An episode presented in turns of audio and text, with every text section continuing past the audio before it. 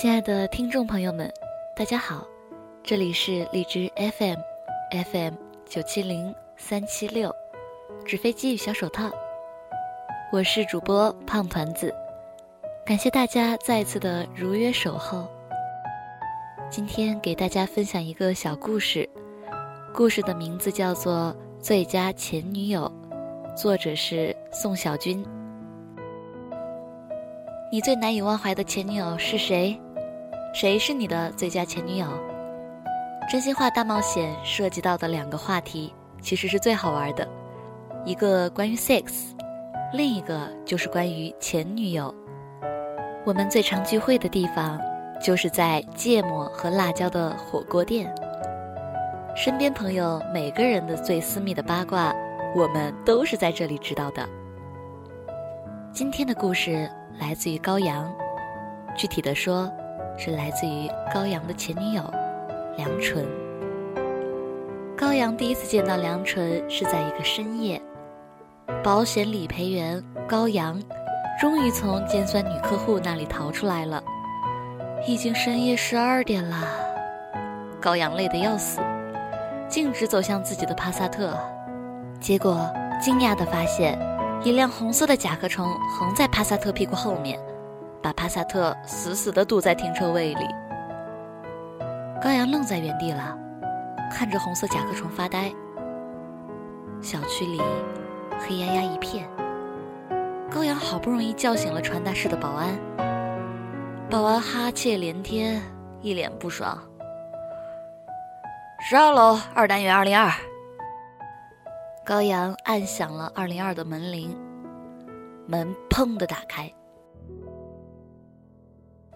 散着头发、穿着睡衣、光着脚、叼着牙刷的梁纯站在门口，冷冷的盯着高阳，不说话。高阳有些心虚：“你是七三零六的车主吗？”梁纯一脸不爽：“是啊，怎么着？”说话的时候，牙膏沫喷了高阳一脸。高阳擦了一把脸，尽可能的温柔。麻烦你把车开一开，挡住我的车了。梁春冷笑一声：“谁让你占我车位的？”高阳连忙解释：“我不是故意的，我原本打算马上就走的。”梁春切了一声：“那今晚上就在这待着吧。”高阳还要说话，梁纯砰的把门关了。高阳也火了，砰砰砰把门砸得震天响，大喊：“你怎么这么霸道？更年期吧你！”门再打开的时候，梁纯一个侧踢，高阳直着飞了出去。凌晨两点，在警察叔叔的调教下，鼻子一直在流血的高阳终于把车开出来了。高阳挂档准备走，梁纯敲了敲高阳的车玻璃。高阳一脸不耐烦地摇下车窗，还想干嘛？梁纯说：“你没让我赔钱，算你仗义，我请你吃卤串吧。”高阳刚要说不，梁纯指着高阳说：“你要是男人，就大度一点。”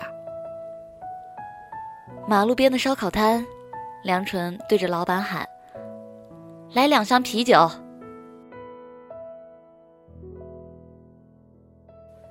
高阳愣愣的看了老板一前一后砸向两箱啤酒。梁纯递给高阳一瓶，来吧，愣着干嘛？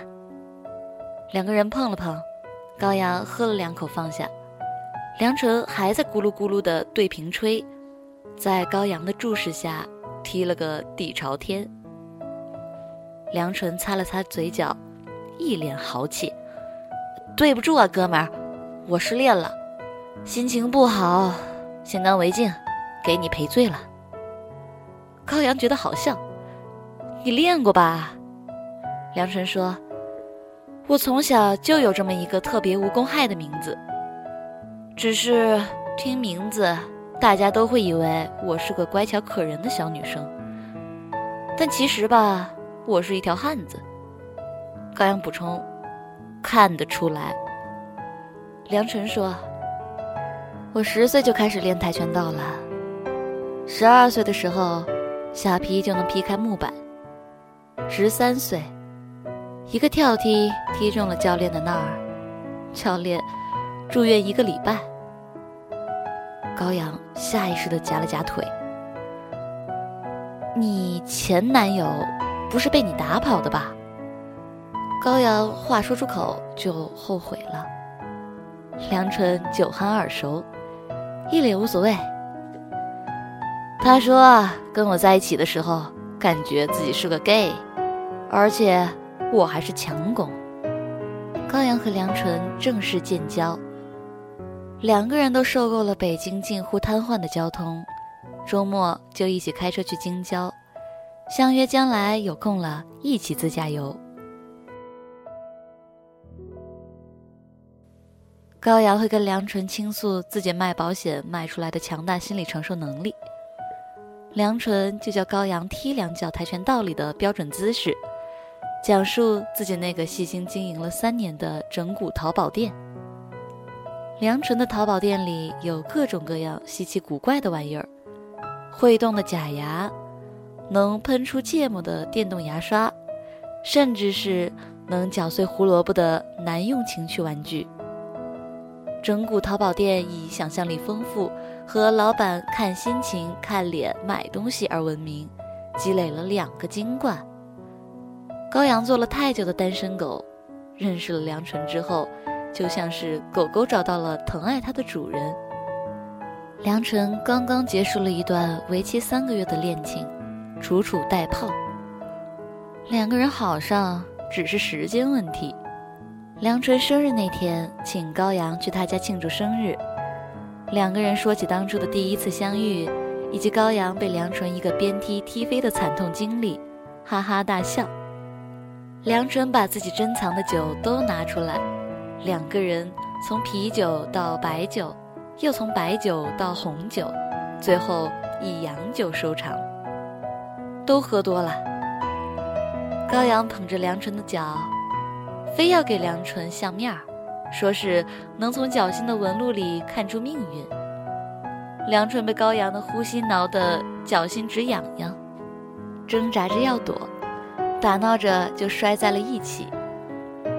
高阳压抑良久的热情急于找到出口，正准备酣畅淋漓的大战一场，梁纯一个翻身就把高阳死死地压在了身下，扯着高阳的领子。带着他飞上了云端。高阳后来说：“那个晚上，我觉得我被强奸了，但是我打心底里高兴。”梁纯拉着高阳的手，趾高气扬的走在马路上，情到浓处，不管人多人少，梁纯都会不管不顾的给高阳一个响亮的吻。高阳的脖子上长年累月盖着梁纯嘴唇的印记。高阳试图反抗，这样影响不好，能不能去看不见的地方啊？梁纯冷笑：“紫霞仙子给至尊宝都盖了章，我也必须给你盖个章啊！时刻提醒你，你是我的，谁都别想抢走。”经过了轰轰烈烈的热恋期，两个人在性格上的冲突。越发激烈。高阳不习惯梁纯的强势，终于明白了为什么梁纯的前男友觉得自己是个 gay。梁纯不愿意改变自己，她固执地认为，爱一个人就应该接受他的一切，不然就是不爱。两个人在经过大大小小的争吵之后，终于受不了了。最后一次争吵发生在梁纯租住小区的院子里，话不投机。越吵越凶，高阳大骂：“你从生下来就是更年期。”梁纯也不废话，一个回旋踢，正中高阳左脸，高阳一声惨叫，跌落在地上。高阳肿着脸，开着自己的帕萨特扬长而去。梁纯后视镜里跳起来大骂：“你给我滚！”两个人几乎是在同时在好友群里发语音。昭告天下，他们分手了。开始我们都以为是两个家伙在秀恩爱。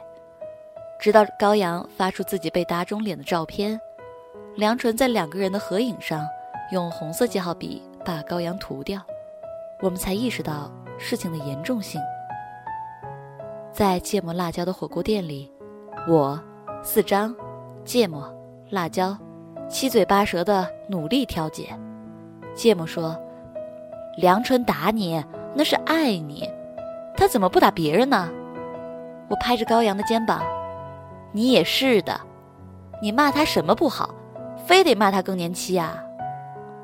高阳情绪激动：“我是个男人，整天被他打，我还要不要脸了？”他打我，我是不是还得表现的感恩戴德啊？四张批评梁春，你打人这个毛病就不能改改？最终，调解失败，高阳和梁纯在火锅店里吵了起来。梁纯掀了桌子，扬长而去。分手之后，高阳宣布和梁纯老死不相往来。梁纯表示，我宁愿剁下自己的左手，插自己的鼻孔。也不和高阳和好。高阳的同事吴禅在高阳的空窗期出现，两个人迅速打得火热。吴禅和梁纯是两个完全相反的物种。吴禅基本上就等于梁纯的反义词：柔弱、风情，激发男人保护欲，懂得拿捏分寸，该接吻的时候绝不以牵手代替。高阳从来没有见过吴禅卸妆的样子。吴禅只要出现在高阳面前，永远是妆容精致、小鸟依人。高阳觉得这才是他想要的爱情。两个人迅速成为一对，吴婵也占据了高阳的副驾驶。我们不敢把这件事告诉梁纯。高阳带着吴婵来芥末辣椒火锅店找我们聚餐。高阳搂着吴婵，有点炫耀。无禅小鸟依人，对谁都礼貌。我们都祈祷梁纯不要来。墨菲定律还是发挥了作用，梁纯像是受到心灵感召一样，出现在了火锅店里。高阳和吴禅的感情没有持续很长时间。吴禅结识了常年混迹于三里屯酒吧的齐飞。对比起之下，吴禅觉得高阳完全失去了气场，就主动跟高阳提出了分手。高阳哪受到过这种委屈，想不明白，气呼呼的去三里屯的酒吧挨个找，最后在一家酒吧里找到了正和齐飞喝酒的吴禅。高阳冲过去，拉着吴禅就要走。齐飞按住高阳的手，说：“兄弟，别不地道，交个朋友啊。”说着就把一瓶洋酒拍在桌子上，喝干净了，咱们就是朋友。吴禅拉着齐飞的手：“算了，他不能喝，别难为他。”齐飞瞪了吴禅一眼，吴禅只好闭了嘴。高阳借着失恋的后劲儿，也不废话，抄起酒瓶子，咕咚咕咚的开始喝。一瓶子酒喝了一半，就摔倒在了桌子底下。高阳再次醒来的时候，他躺在路边，光着身子，身上写着“我是 low 逼”。高阳想不明白吴禅为什么这么残忍，痛苦万分，胡子也不刮，白衬衫也不洗了，头发也不剃了，天天闷在家里打游戏、听情歌，泪流满面，晚上睡不着。爬起来，在楼道里游荡，吓坏了邻居老大妈。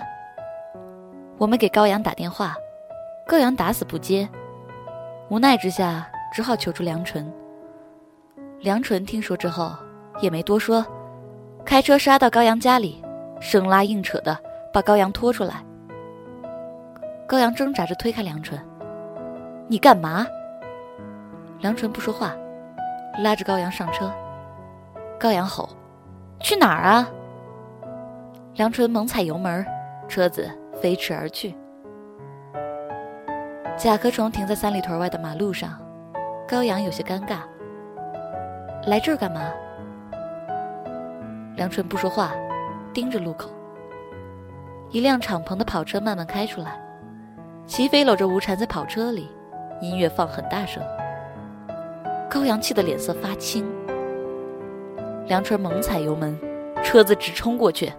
高阳还没有反应过来，梁纯追上齐飞的跑车，把一团东西丢进了跑车里。甲壳虫远去，高阳惊讶的回头，跑车猛地停下，里面呲啦啦的炸出烟花，吴禅惨叫，乱成一团。甲壳虫行驶在马路上，高阳惊魂未定。他们的车不会炸了吧？梁纯冷笑：“冷烟火炸不了。”高阳松了一口气。梁纯补充：“我还附送他们一盒大礼。”高阳愣住。跑车里，齐飞把冷烟火丢出去，松了一口气。一个盒子跌落在地上，盒子里一团蟑螂迅速地爬满了车座。惨叫声连连。为了让高阳彻底从阴影里走出来，梁纯积极张罗朋友聚会，从上半夜的大排档一直聚到下半夜的路边烧烤摊。高阳喝高了，梁纯就连拉带扯的把高阳运回家。在一次聚会上，感谢伟大的六步分离法，高阳认识了梁纯好朋友的好朋友铃铛。铃铛健谈。和高阳隔着好几个后脑勺，就在饭桌上聊起来。梁纯积极地给大家分着啤酒和烤串，好像根本没有看见高阳和铃铛互留了微信。一个礼拜之后，梁纯再约高阳出来聚餐。高阳已经推脱说工作忙，今天累了，改天吧。最近上火了，不再参加。梁纯很快明白了。直到有一次去找高阳的时候，看到铃铛拎着一篮子菜走进了高阳的楼梯道。梁纯愣了一会儿，转过身走了。在高阳和铃铛热恋的日子里，梁纯的跆拳道练到了黑带四段，已经跻身高手的水准。很长时间里，除了在朋友圈互相点赞，梁纯没有主动联系过高阳。直到有一天。梁纯不知道哪根筋搭错了，找好朋友要了铃铛的微信，加上之后点开朋友圈，才发现里面密密麻麻的都是铃铛和高阳恩爱的照片。梁纯沉默了好一会儿，又翻了翻高阳的朋友圈、微博，甚至是 QQ 空间，并没有任何秀恩爱的内容。梁纯笑了笑，心里不知道是该感激高阳。还是心疼自己。高阳准备在燕郊买房子，除了双方父母的资助，还缺一笔钱。想来想去，高阳决定把自己的帕萨特卖了，让我们几个好朋友帮着联系买家。二手车不好卖，折腾了好长时间才找到一个不还价的买家。最终。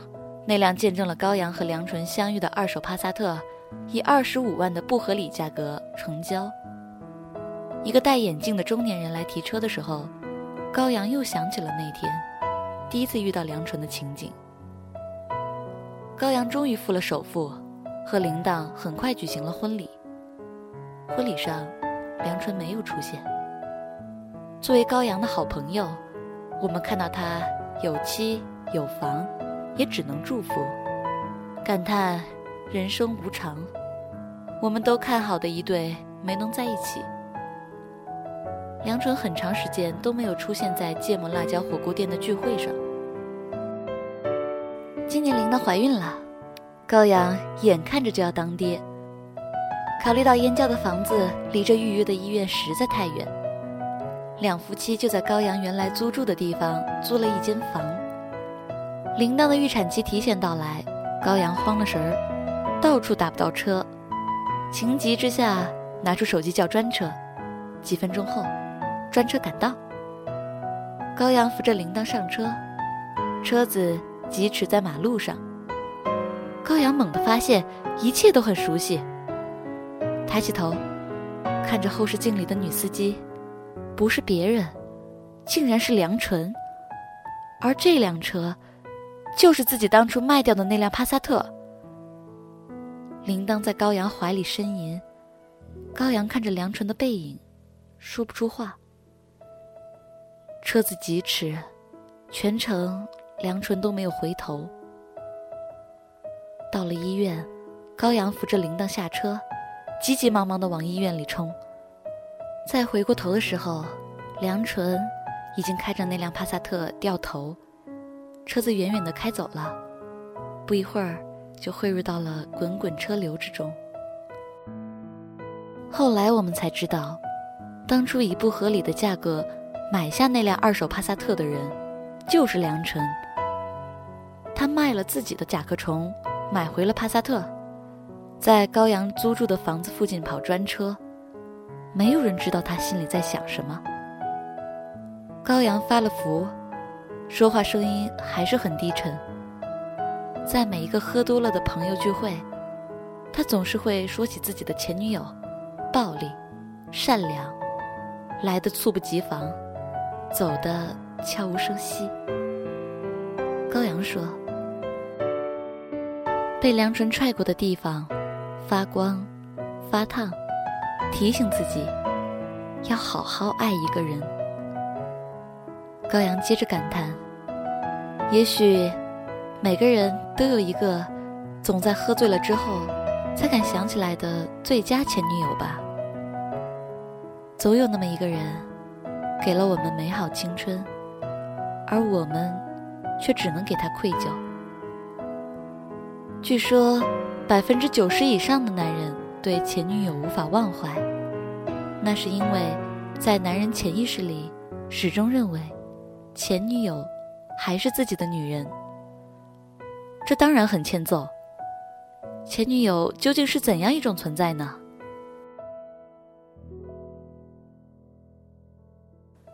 其实，每一个在我们生命中留下印记或者伤痕的人。始终都在回忆里鼓舞着我们，激励着我们。我们之所以成为现在的自己，正是因为前女友们前赴后继的热爱和伤害，把我们变成了更好的人。从这个角度来说，前女友永远是男人们漫漫人生路上最好的老师。现女友继承了前女友的遗产。享受着前女友们打好的江山，理论上，现女友应该和前女友握手言欢才对。你最难以忘怀的前女友是谁？谁又是你生命中最佳前女友？在生命中的某个午后，你拉着妻子的手走在商场里，再一次遇见她，除了微笑，你又能对她说什么呢？